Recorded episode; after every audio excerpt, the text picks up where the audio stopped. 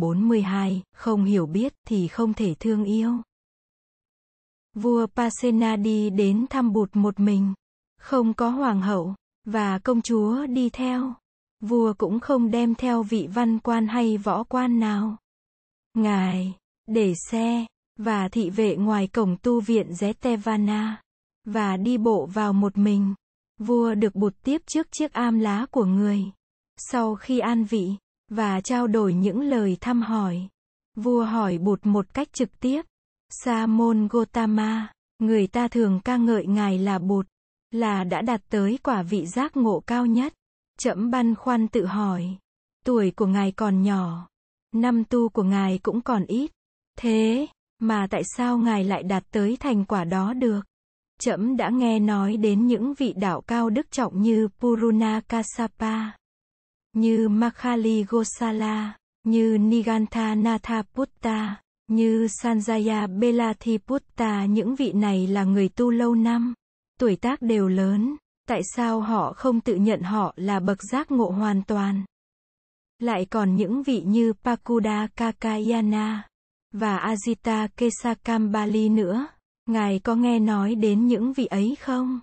Bụt ôn tồn, đại vương, tôi có nghe nói tới các vị ấy, và có vị tôi cũng đã từng được gặp. Đại vương, sự tỉnh thức không tùy thuộc vào tuổi tác, và năm tháng không quyết định được sự có mặt của giác ngộ. Đại vương, có những cái bé nhỏ, mà ta không nên khinh thường. Một vị vương tử bé, một con rắn con, một đốm lửa nhỏ, và một nhà tu trẻ. Vị vương tử tuy bé, nhưng cũng có vương tính của một đức vua như bệ hạ bây giờ.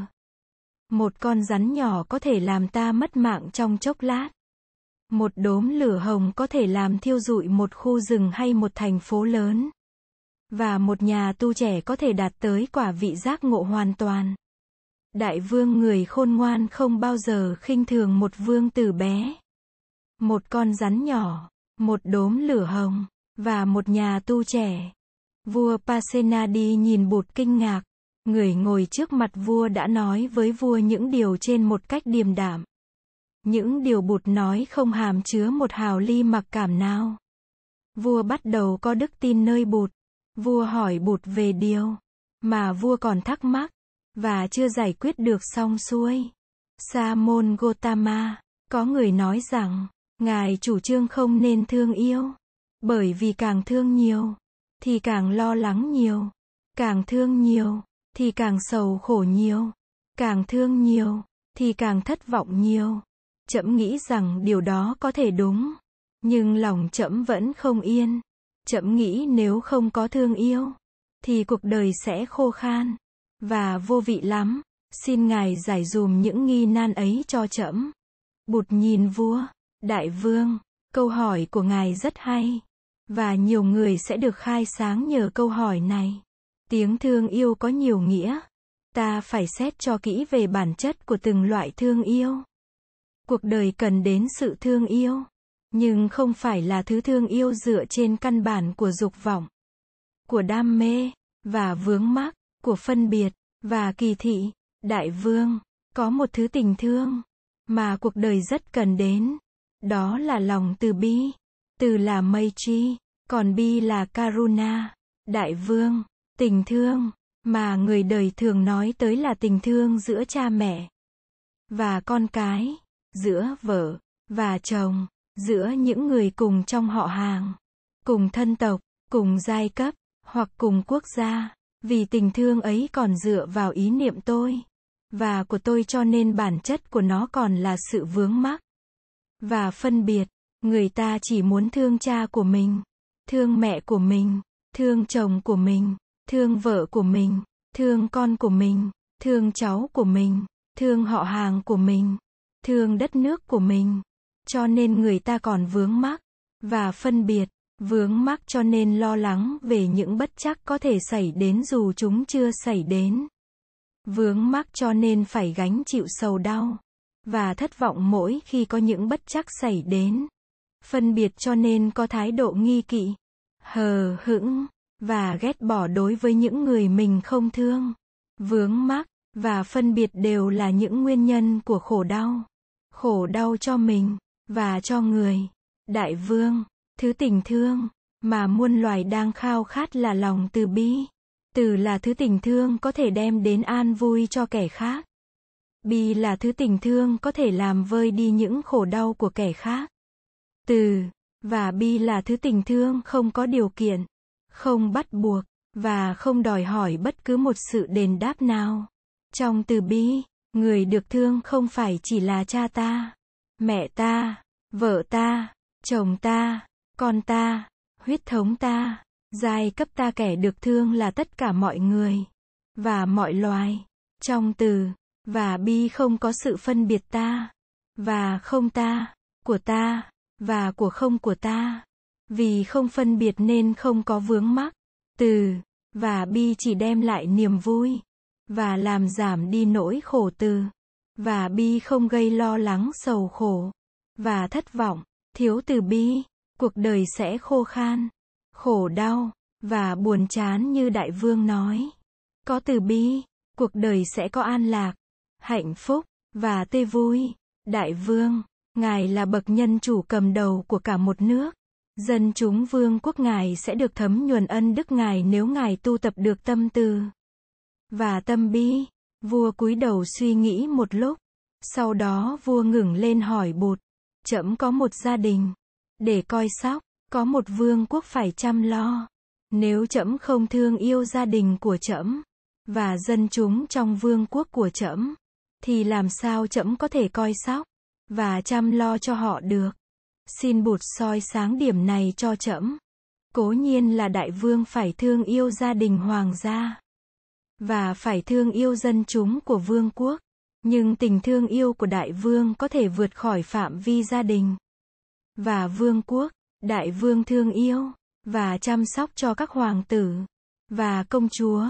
Điều đó không ngăn cản việc đại vương có thể thương yêu và chăm sóc cho tất cả những người trẻ khác trong vương quốc như là thương yêu và chăm sóc chính con trai và con gái của đại vương. Nếu đại vương làm được như vậy, thì tình thương hạn hẹp trở thành tình thương rộng lớn. Và đột nhiên tất cả những người trẻ tuổi trong vương quốc đều trở nên con trai và con gái của đại vương. Đó đích thực là tâm từ bi. Đây không phải là một điều quá lý tưởng. Đây là một điều con người có thể thực hiện được. Nhất là khi con người ấy có trong tay những phương tiện như đại vương. Nếu đại vương phát được nguyện lớn, thì đại vương chắc chắn có thể làm được điều này. Nhưng còn những người trẻ tuổi trong các vương quốc khác, không có gì ngăn cản đại vương thương yêu những người trẻ tuổi trong các vương quốc khác như con, trai, và con gái của ngài. Dù những người này không nằm trong vùng cai trị của đại vương. Không phải vì thương yêu dân chúng của quốc gia mình, mà mình không thể thương yêu dân chúng của các quốc gia khác. Thương yêu như thế nào? Họ có nằm dưới quyền cai trị của mình đâu. Bụt nhìn vua, sự giàu mạnh và an ổn của một quốc gia không phải được tạo nên bởi sự nghèo hèn và loạn lạc của những quốc gia khác. Đại vương, nền hòa bình và thịnh vượng lâu dài của một quốc gia chỉ có thể được xây dựng trên sự hòa hiếu giữa các quốc gia và ý hướng về một nền thịnh vượng chung. Nếu đại vương thực sự muốn cho vương quốc Kosala có hòa bình và những người trai trẻ trong vương quốc không phải xông pha nơi lửa đạn, thì đại vương cũng phải giữ gìn làm sao cho các vương quốc kế cận cũng có hòa bình. Và, để những trai trẻ các xứ đó cũng khỏi phải xông pha trong vòng lửa đạn. Chính sách ngoại giao và kinh tế của đại vương phải thực sự đi theo con đường của tâm từ bi thì đại vương mới có thể làm được chuyện này. Như vậy trong khi đại vương thương yêu và chăm sóc cho quốc gia Kosala, đại vương cũng chăm sóc cho các vương quốc khác như Magadha, Sasi, Vaiha, Sakya và Colia Đại vương mới năm ngoái đây, sau khi về thăm gia đình và vương quốc Sakya, tôi và nhiều vị khất sĩ có tới du hóa ở Aranakutila, thuộc lãnh thổ của quý quốc, sát chân núi Hy Mã Lạp Sơn. Ở đó tôi đã suy nghiệm về một chính sách trị nước căn cứ trên nguyên tắc bất bạo động. Tôi thấy các vị quốc vương rất có thể cai trị nghiêm minh, đem lại an hòa và hạnh phúc của muôn dân, mà không cần sử dụng đến những biện pháp bạo động như trinh phạt, xử tử, giam hãm, tù đầy. Tôi đã nói những điều này với phụ vương tôi, vua Sudodana. Nhân tiện đây tôi cũng muốn xác định điều đó với đại vương. Làm nhà chính trị giỏi, đại vương có thể trị nước, mà không cần đến những phương thức bạo động. Nếu ngài biết un đúc và nuôi dưỡng từ bi, vua thốt lên, thật là kỳ diệu thật là kỳ diệu chưa bao giờ chậm được nghe những lời giáo huấn mới lạ. Và sâu sắc như thế ngài thật là một bậc tôn quý trên đời những điều bụt dậy. Chậm xin lĩnh giáo để về chiêm nghiệm, bởi vì chậm biết những lời dạy ấy có những chiều sâu cần phải khám phá. Bây giờ chậm xin hỏi ngài một câu hỏi thật đơn giản. Thói thường, thì tình thương của người đời bao giờ cũng ẩn chứa ý niệm phân biệt. Và ít nhiều cũng mang tính chất đam mê. Và vướng mắc, theo bột thì thứ tình thương đó có thể gây nên lo lắng, sầu khổ, và thất vọng. Vậy nếu không thương như thế, thì ta phải thương làm sao? Ví dụ như trẫm đây, trẫm phải thương con cái của trẫm như thế nào? Để tránh được những lo lắng, sầu khổ, và thất vọng. Không ai cấm cản chúng ta thương yêu.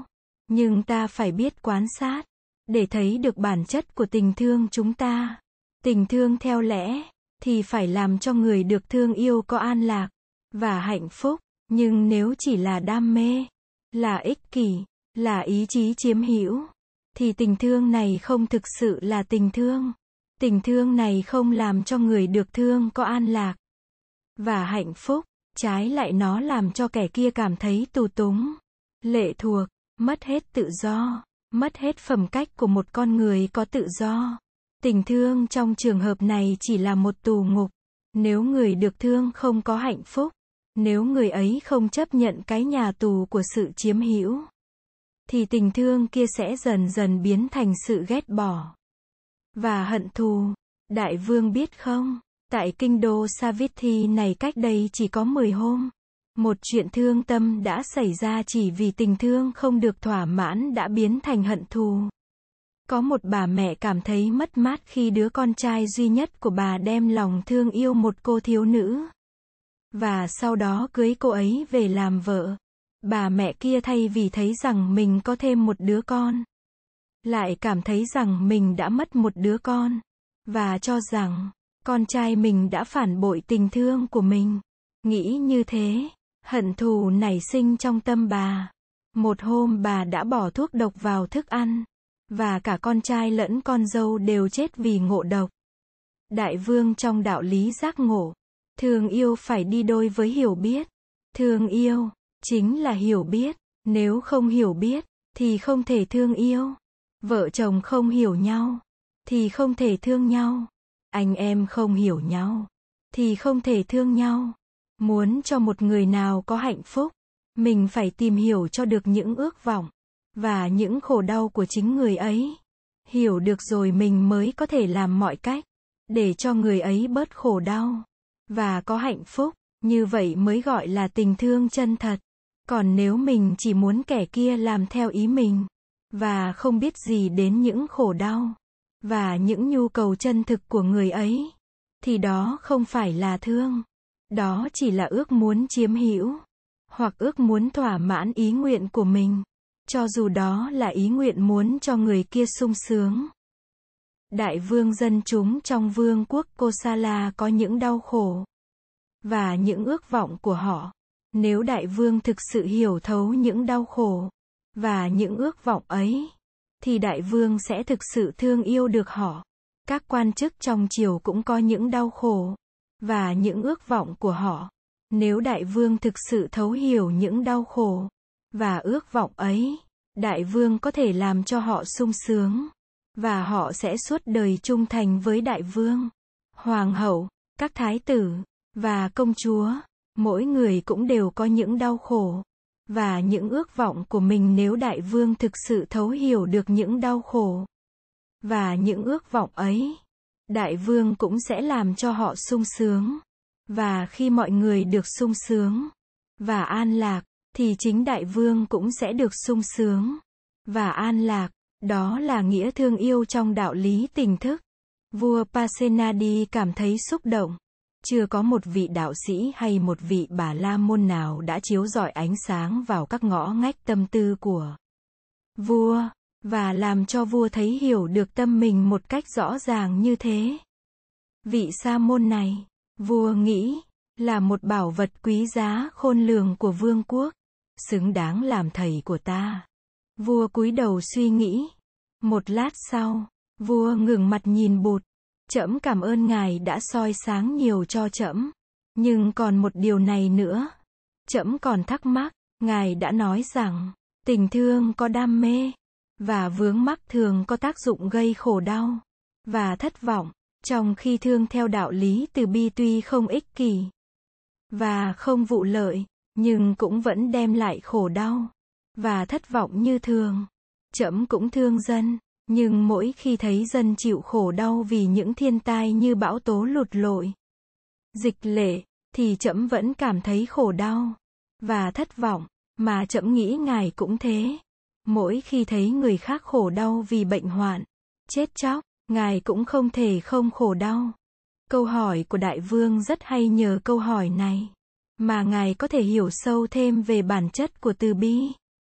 Trước hết, đại vương nên biết rằng những khổ đau do thứ tình thương có bản chất đam mê và vướng mắc đem lại thì nặng nề và to lớn gấp muôn vạn lần những khổ đau mà lòng từ bi đã làm phát khởi trong lòng ta.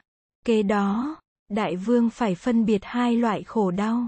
Một loại khổ đau hoàn toàn vô ích và chỉ có công dụng tàn phá cơ thể và tâm hồn người một loại khổ đau nuôi dưỡng được lòng từ bi, ý thức trách nhiệm, và đưa tới ý chí hành động diệt khổ.